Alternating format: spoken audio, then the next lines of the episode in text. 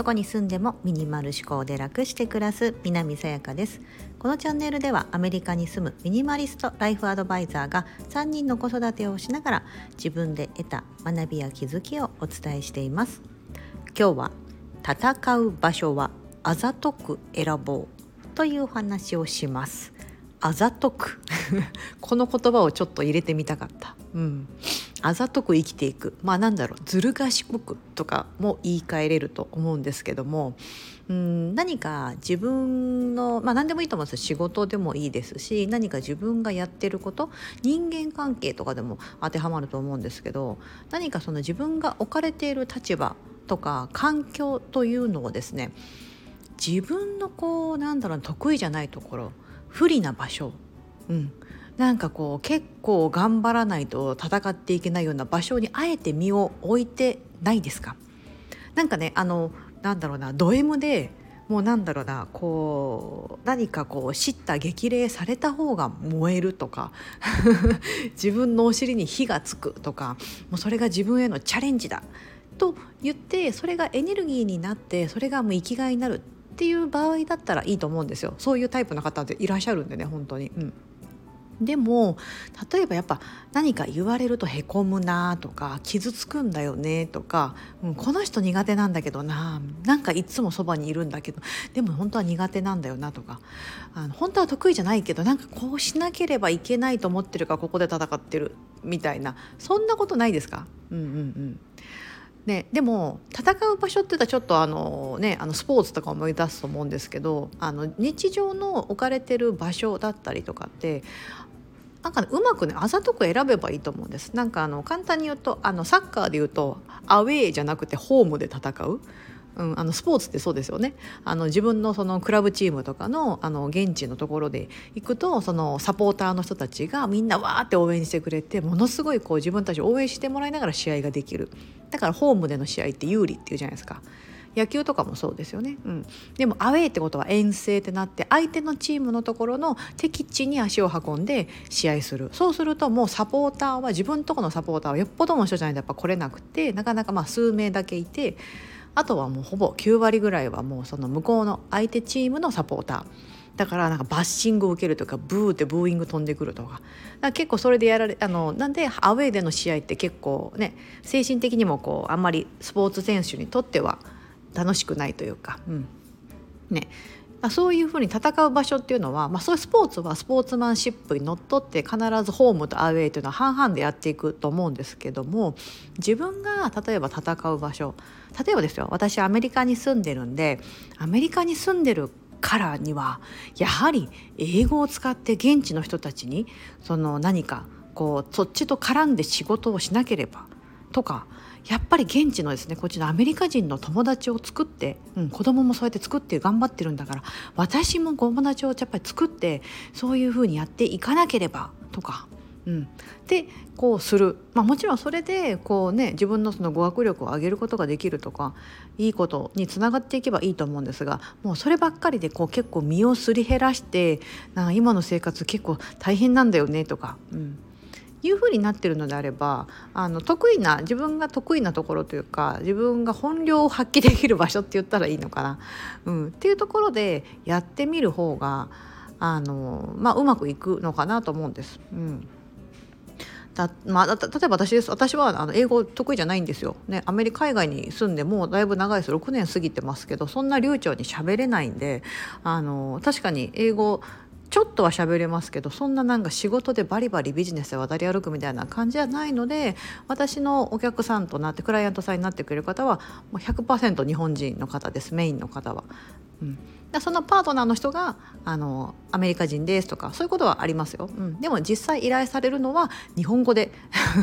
依頼されますし、うん、私も日本語で返す、うん、のでちゃんとその自分の母国語を使ってちゃんと説明ができるので仕事としてまかり通ってますがじゃあこれが英語でとなると。うん、やはり今みたいなクオリティでは出せないなとか、うん、いうふうに思います。やっぱそれは私にとっては非常にアウェーなんですよね、うん、アウェーの場所でこう戦わなきゃいけないので普段以上のこの力を持ってしていかないとなかなか戦えない、うん、ということになります。だからそこはですねあざとくですね何も私はあの苦手な分野でこう話開こうと思ってなくってできれば今ある自分が今持ってる得意な分野であの戦ってあの成果を上げたいなっていうふうに、うん、思ってます。それっていろんなことに言えると思うんですよ。なんかこのこれってほらスタンド FM 今聞いていただいてると思いますが声で届ける音声配信だと思います。同じような、えーと、音声配信だと Voicy とかヒマラヤとかなんかいっぱいありますよね。うん、あとポッドキャストとか Spotify とかなんかありますよね。いろいろ。海外系のやつもあったりとか。すると思うんですけどそれもいろんなそのコミュニティのその場所があってどこで自分が一番本領を発揮できるかというのは自分で決めればいいと思うんですよ。うん。ね、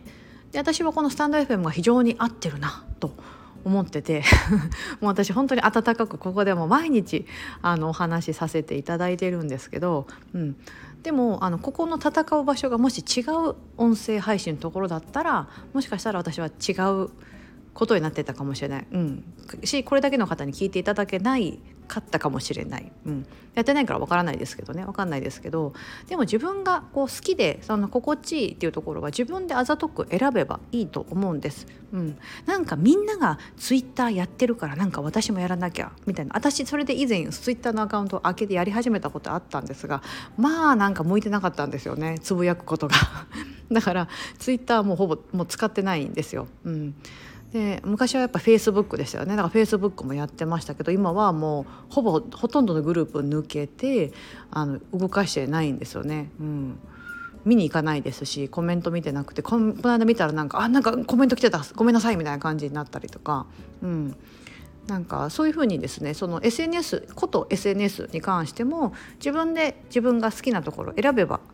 うん、いいのでどこでその自分の本領を発揮できるかなってところを選べばいいと思うんですよ。うん、だからそういうふうにですねちょっと何かみんながやってるからとかこれ人気あるから、うんね、みたいな感じでそこの場所にちょっと居座っててしんどいのであれば変えてみるとか、うん、あの違う場所で戦ってみるっていう風にされてみてはどうかなと思うんです。それは多分お仕事もそうですよね。同じ、えーと、仕事でいて職場の例えば部署があなんか違うなと思ってきたらちょっと違う部署に移動する願いをた、うん、を出してみるとか上司に相談してみるとか、うん、であとはその、えーと、同じ例えば私前はねあのビジュアルマーチャンダイジングって職やってましたけどビジュアルマーチャンダイジングって一言で言ったとしてもその中でもいろんな役割があって私はなんか例えばその実践的にこうディスプレイをこう、えーと、コーディネートを組んでね、あのバッチリいけてるコーディネートをですね組んでやるっていうのがちょっと苦手だったんですよ自分でも苦手意識あるしあったんですよね。うん、でそれやってる時にねなんかねこういやなんか正解が確かにないんで、みんながいいと思うものってやっぱ難しいんですよね。うん、なんなんなんなくそつなく組めるのは組めるんですけどコーディネートをでもなんかちょっと一味足りないなって自分の中であんま納得しなくないところがあって。うんだからそれはそれが得意な子に任せて私はもう少し計画のところだったりとかマネジメントするところとか教えるとか、うん、そういった方が得意だったのでそういったあの部分をあえて自分でも選ぶし、うん、あのそこだったら私の力が発揮できるみたいな。みんなにももちろんそういうふうに周知されるからあのそこで戦えるですよね、うん、そこには語学のあのいくら壁があったとしても経験だったりとか得意があの先に立つのでできてたんですよ。うん。ね、だからこれでもし英語でなんか分かんない他者の人とねやらなきゃいけないとかなってるとそあのその時はもう本当に自分の会社の中だけであの教えるといっても自分の会社のメンバーの子に教えるとかだったんで、ね、ある程度の共通言語があったりとかその環境があるんでよかったんですけどそれがまた、ね、全然違う職でやってたとしたらできなかったんだろうなと、うん、思ってたりします。うんだからなんかこううまうまくですねこうあざとく自分これ得意だなと思ったらそっちにこう寄るように 仕掛けていくとかこっちやらせてもらいたいんですよねとか、うん、これなんかやってみましたどうすかみたいな感じで、うん、やっていくとかどうかなと思います。なんかもうあの今私アウェーだなと、うん、もし感じられていたらなんとかホームに持っていけるように、うん、あのあざとく皆さん全然選んでいただきたいしこうねハンドルをそっちにこう切るように、うん、やっていければいいんじゃないかなと思います。ね、こと SNS に関してはもう私はインスタグラムが、まあ、その目で見るその SNS で言ったらインスタグラムであの声で届ける音声配信はスタンド FM って決めてもこの2つしかやってないんですよね。ね今ほら例えばなんと TikTok とか YouTube とかもねありますよね。うんインスタグラムも動画やってるから YouTube やってますかって言われたこともあったりとかするんですけどあのやってやら、うん、もうなんかいろんな声もかかりますしあれですけどなんかいろいろやるとまた自分で自分がね首を絞めることになるからやめようみたいな感じで、うんね、やらないようにしました。だから TikTok も一一時やろうと思って9月の時にあのやろうと思います頑張りますとか言ってたんですけどやらなかったんです結局 やめましたそう諦めました。うんというふうになんかこうねあのでなんかそこでまか細々とですねここは私が居心地がいいからとかやりやすいからっていうのであの続けていければまたなんか違うチャンスがあったりとかするだろうしまあずっといるかも分かんないですけどね、うん、でも今私の中であここはホームだなみたいなアウェーではない、うん、ホームなのでそこでちょっと戦っていこうみたいな感じで思ってたりします。皆さんもどうでしょうか？何か自分が置かれている立場でいやなんか すごいアウェーに首突っ込んでる。これ人間関係もそうですよ、うん、なんかその分かんないです。あのだからそういうグループがあったとしたらなんか居心地悪いんだけどなんなんなんですか？あの子供がやっぱ仲良しだからそこのグループにいるんだけどとかだったらもう子供は子供。ね。大人は大人なので、うん、いくら親子でも、ね、あの別に関係性を同じにしなきゃいけないことはないと思うので、うん、そういったところに出向かないとかね、うん、なんかそういうのって大事かなと。思いますしあの自分で自分をこう苦しめるよりはそういったふうに私のホームへ、うん、あの別になんかわかんないその人間関係でこうなんとかお茶会があってもそれ出なきゃいけないっていうこともね強制的じゃないと思うので、うん、そういったのがあったとしてもあちょっと予定があって出れませんとか、うん、なんか私人間関係でいくとですね。私はこうやってなんか誰がねこう周りの人で聞いてるかとか分かんないですしインスタグラム見てくれてるかも分かんないんですけど「ミニマリストです」って言ってなんかいろんなもんもうやめてますとか、うん、とかあの人間関係もとかやってるとですねもうね誰からも誘われなくなるんですよ ちょっと悲しいことに。でも私にとっては逆によくって、うん、あのこの間この間？昨日おとついかな？ぐらいの配信でもそのコラボライブとかあったとしてももう自分がこの人だって思わなかったらもう受けませんみたいな感じで私が多分言って今まで言ってなかったんですが例えばじゃあ財布で言いましたとかじゃインスタでももしそんなこと言ってたりしたら多分もう誰からも声かけられないんですよ。なぜならみんな嫌じゃないですか断られたら ねそでそうなりますよね。でもそれそれは私にとっては逆によくってこうほら言われて断るのってちょっとほら嫌じゃないですか。でもそうやって公言して「いや私ねもうねあの受けないことにします」みたいなとか。でするとこう誘われなくなるんですよ、うん、そうすると自分から誘いに行かないといけなくなるんでその状況の方が私は結構好きでなんか誘って断られるの私全然平気なんですよ。別に傷つかなくてあダメだったんだみたいな感じで、うん、以前もあのなんかコラボインスタライブでコラボしたいって人がいて2人ぐらい声かけたけど断られたこともあるんですよ、うん、前に。